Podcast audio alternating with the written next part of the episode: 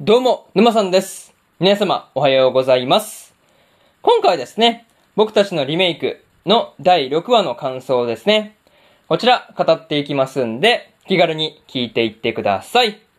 というわけで、早速ですね、感想の方、入っていこうと思うわけですが、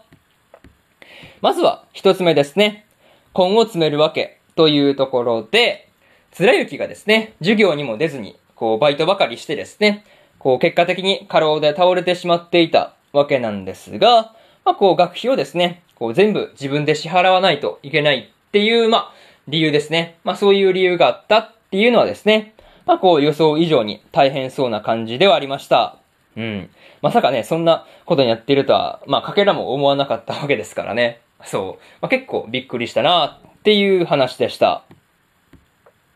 まあ、とはいえですね、そんな貫之がですね、まあ、こう、必要になってくるのがですね、まあ、こう、お金であるっていうことは明らかだったわけなんですが、まあ、そこで同人ゲームを作るっていう提案ができる京也はですね、まあ、こう、さすがの立ち回りだなっていうことを思ったりしました。そ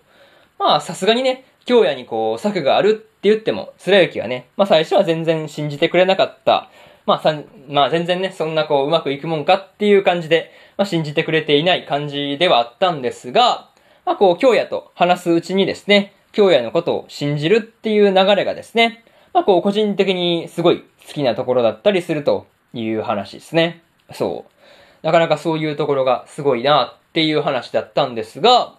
まあその、貫之の、まあこう、なんていうの実家とこう揉めているっていうところがね、まあ解決して、まあこう学費も出してもらえるようになったっていうところですね。そう。まあそうなってくれる方がね、まあこう一番いいのはわかるんですけど、なかなかね、そう簡単にいけば苦労しないですからね。そう。まあそう考えると、まあとりあえず、こう、まあ同人ゲーム作ってですね、こうお金をとりあえず、かす、まあ、ひ貫之のね、こう学費分ぐらい稼いでおかないと結構やばいよねっていう感じでした。そう。なかなかそう考えると大変だなっていう感じでした。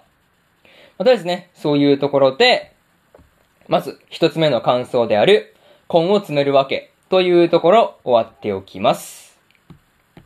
で、次、二つ目ですね。同人ゲームをというところで、まあ、京也がですね、貫之の学費を稼ぐためにですね、まあ、篠焼や七子もね、巻き込んで、こう、同人ゲームを作ろうとしていたわけなんですが、まあ、そこで、稽古のブランドをね、借りて、こう、まあ、ちょっとでも売りやす、売れ、まあ、売れやすくするっていうとこですね。そう。まあ、そういうことを考えるっていうのはですね、まあ、こう、京也も考えたなっていう感じでした。まあね、そんな稽古とね、まあ実は先生が知り合いだったっていう話はね、結構驚いたところではあるんですが、まあこう先生もですね、別にこう京也たちの、まあやろうとしていることを自体をね、止めるっていうこともしないのはですね、やっぱりこう、まあいい先生だし、まあ、うん、先生がね、そう、まあ先生でよかったなっていうことはね、思ったりしましたね。そう。まあとはいえですね、こう、まあ、ブランドを貸す側ですね。そう、貸す側である稽古からはですね、まあ、こう、売れるものを作れということを言われていたわけなんですが、まあ、冗談抜きで一番難しい条件だなっていうことは感じましたね。そう。いや、本当に、まあ、京也自身言ってましたけどね。そう。なんかこう、すごいシンプルだけど難しい条件だなっていうふうに京也は言ってたんですけど、まあ、それは確かにすごい完全同意っすよね。そう。売れるものを作るっていうのはすごい難しいなっていうことはね、感じたよっていう話ですね。まあ、それで、こう、京也がね、導き出したのが、まあ、こう、学園ものだったわけなんですが、まあ、貫之がですね、篠明になん、まあね、篠明ね、あとはこう、七子ですね、の三人に、こう、説明するところから始まるっていうところでですね、ああ、大変そうだなっていう感じではあったという話ですね。そう。まあ、そういうところがまだまだね、大変そうな感じがあるというところで、二つ目の感想である、同人ゲームをというところ終わっておきます。で、次、三つ目ですね。三つ目に入っていくんですが、順調とは言えないというところで、京也たちがですね、学園ものの同人ゲームを作ろうとしていたわけなんですが、まあこうなかなかうまく進んでいないっていう感じではありました。まあでもね、うん、そう簡単に作れたら逆に苦労はしないかっていう感じではあるんですけどね。うん。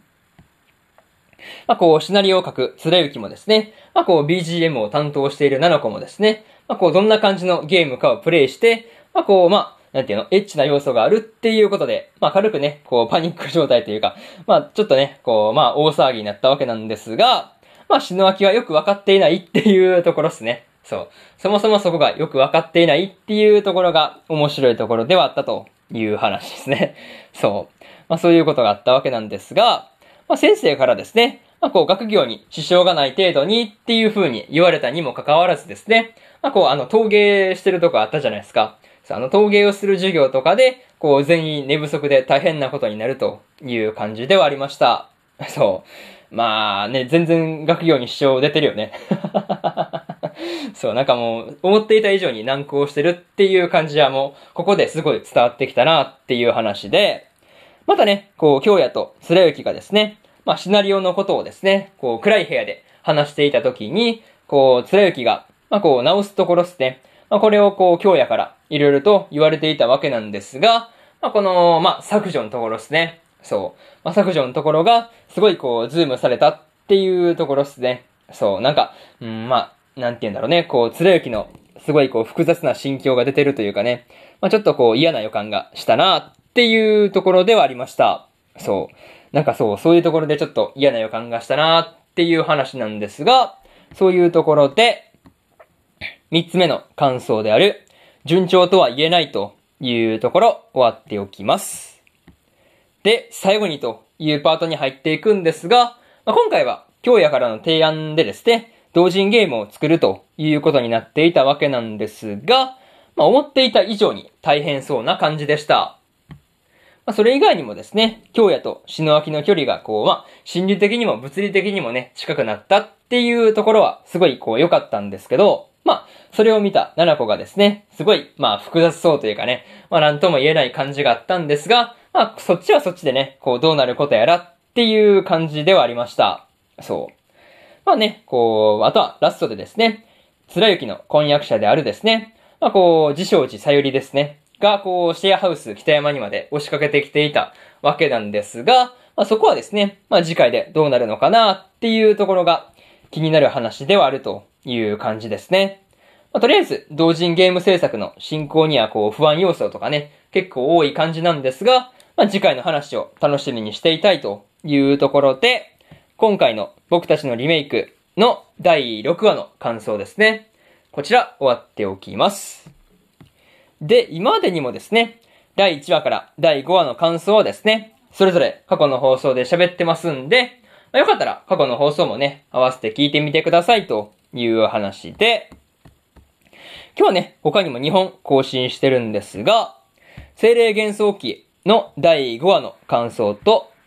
ピーチボーイリバーサイドの第6話の感想ですね。この2本更新してますんで、よかったらこっちの2本もね、聞いてみてくださいという話と、明日ですね、明日は3本更新するんですが、死神坊ちゃんとクロメイドの第5話の感想と、月が導く異世界道中の第5話の感想、そしてですね、ブルーリフレクションレイの第17話の感想ですね。この3本更新しますんで、よかったら明日もね、ラジオの方聞きに来てください。というわけで、本日3本目のラジオの方終わっておきます。以上、沼さんでした。